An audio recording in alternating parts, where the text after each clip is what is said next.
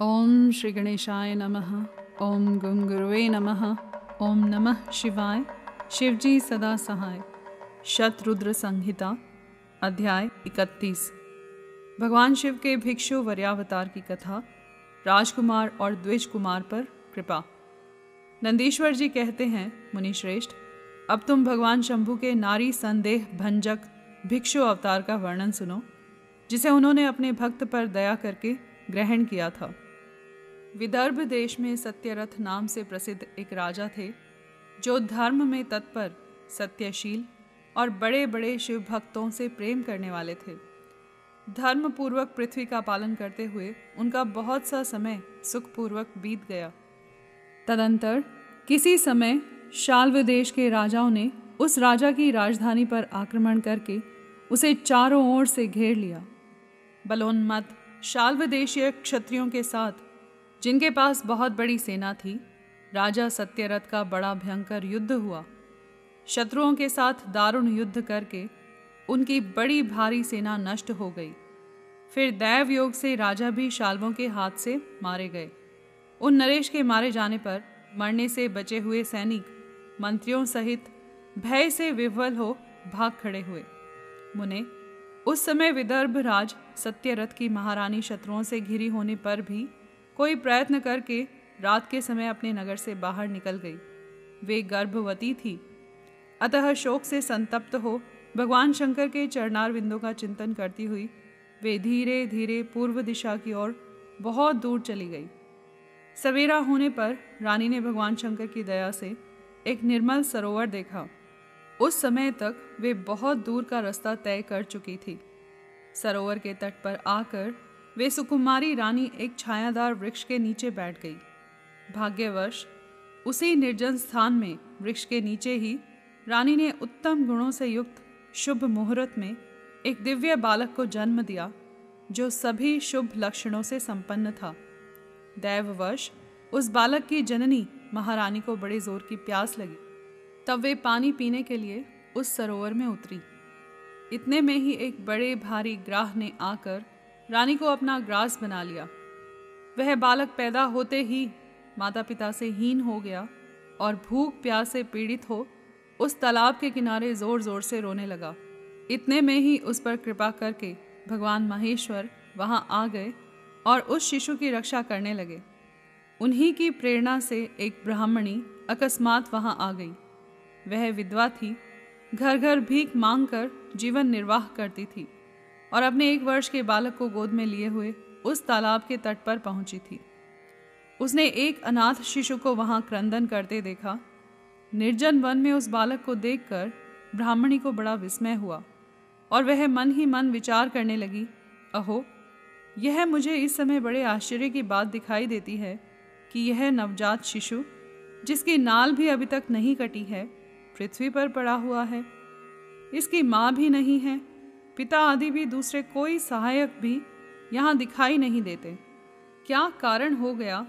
न जाने यह किसका पुत्र है। इसे जानने वाला यहाँ कोई भी नहीं है, जिससे इसके जन्म के विषय में पूछूँ। इसे देखकर मेरे हृदय में करुणा उत्पन्न हो गई है।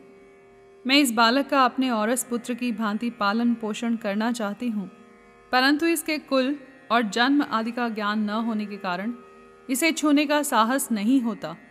ब्राह्मणी जब इस प्रकार विचार कर रही थी, उसी समय भक्त वत्सल भगवान शंकर ने बड़ी कृपा की।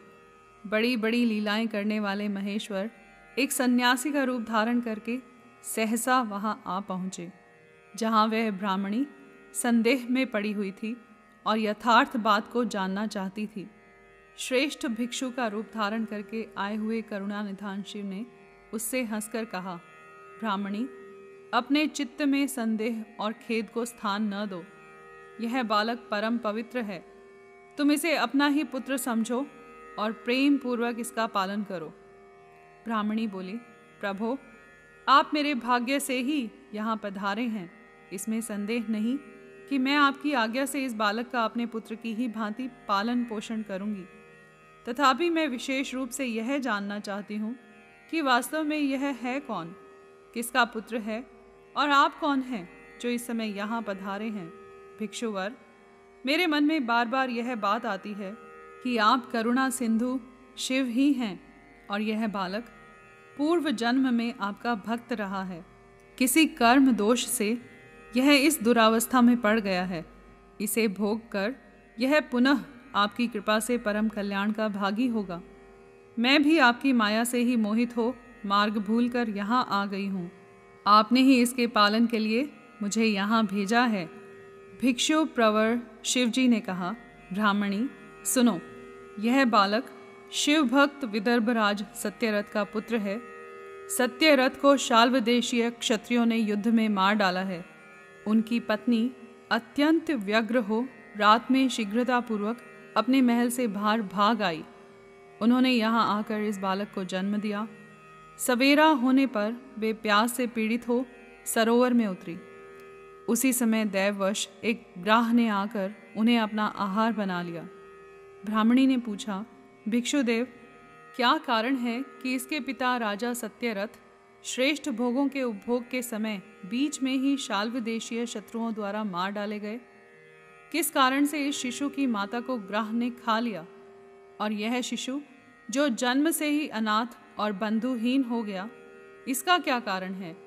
मेरा अपना पुत्र भी अत्यंत दरिद्र एवं भिक्षुक क्यों हुआ? तथा मेरे इन दोनों पुत्रों को भविष्य में कैसे सुख प्राप्त होगा? भिक्षु वर्य शिव ने कहा, इस राजकुमार के पिता विदर्भ राज पूर्व जन्म में पांड्य देश के श्रेष्ठ राजा थे। वे सब धर्मों के ज्ञाता थे और संपूर्ण पृथ्वी का धर्म पूर्वक पालन करते थे। एक दिन प्रदोष काल में राजा भगवान शंकर का पूजन कर रहे थे और बड़ी भक्ति से त्रिलोकीनाथ महादेव जी की आराधना में संलग्न थे। उसी समय नगर में सब और बड़ा भारी कोलाहल मचा। उस उत्कट शब्द को सुनकर राजा ने बीच में ही भगवान शंकर की पूजा छोड़ दी और नगर में क्षोभ फैलने की आशंका से राजभवन से बाहर निकल गए। इसी समय राजा का महाबली मंत्री शत्रु को पकड़कर उनके समीप ले आया। वह शत्रु पांड्य राज का ही सामंत था। उसे देखकर राजा ने क्रोधपूर्वक उसका मस्तक कटवा दिया। शिव पूजा छोड़कर नियम को समाप्त किए बिना ही राजा ने रात में भोजन भी कर लिया। इसी प्रकार राजकुमार भी प्रदोष काल में शिवजी की पूजा किए बिना ही भोजन करके सो गया। वही राजा दूसरे जन्म में विदर्भ राज हुआ था। शिवजी की पूजा में विघ्न होने के कारण शत्रुओं ने उसको सुख भोग के बीच में ही मार डाला। पूर्व जन्म में जो उसका पुत्र था, वही इस जन्म में भी हुआ है। शिवजी की पूजा का उल्लंघन करने के कारण यह दरिद्रता को प्राप्त हुआ है। इसकी माता ने पूर्व जन्म में छल से अपनी सौत को मार डाला था। उस महान पाप के कारण ही वह इस जन्म में ग्राह के द्वारा मारी गई। ब्राह्मणी, यह तुम्हारा पुत्र पूर्व जन्म में उत्तम ब्राह्मण था। इसने सारी आयु केवल दान लेने में ही बिताई है। यज्ञ आदि सत्कर्म नहीं किए हैं। इसीलिए यह दरिद्रता को प्राप्त हुआ है। उस दोष का निवारण करने के लिए अब तुम भगवान शंकर की शरण में जाओ।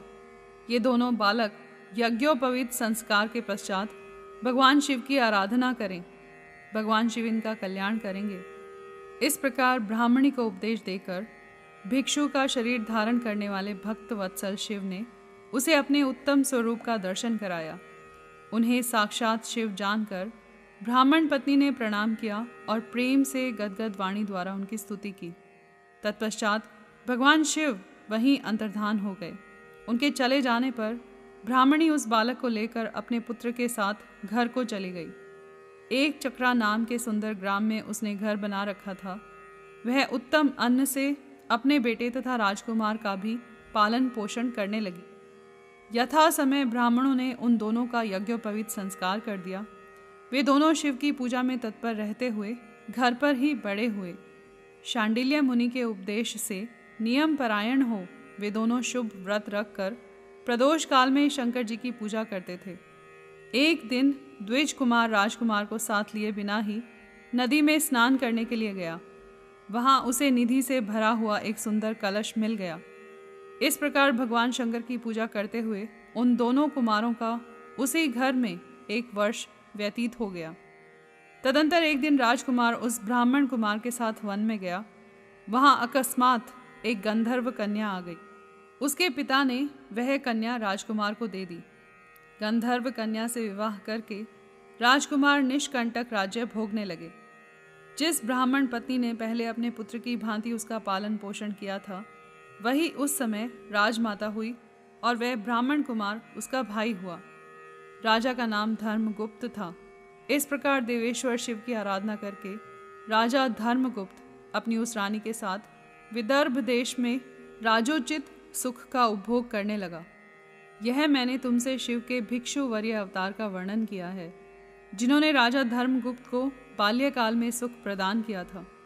यह पवित्र आख्यान पापहारी परम पावन, चारों पुरुषार्थों का साधक तथा संपूर्ण अभीष्ट को देने वाला है।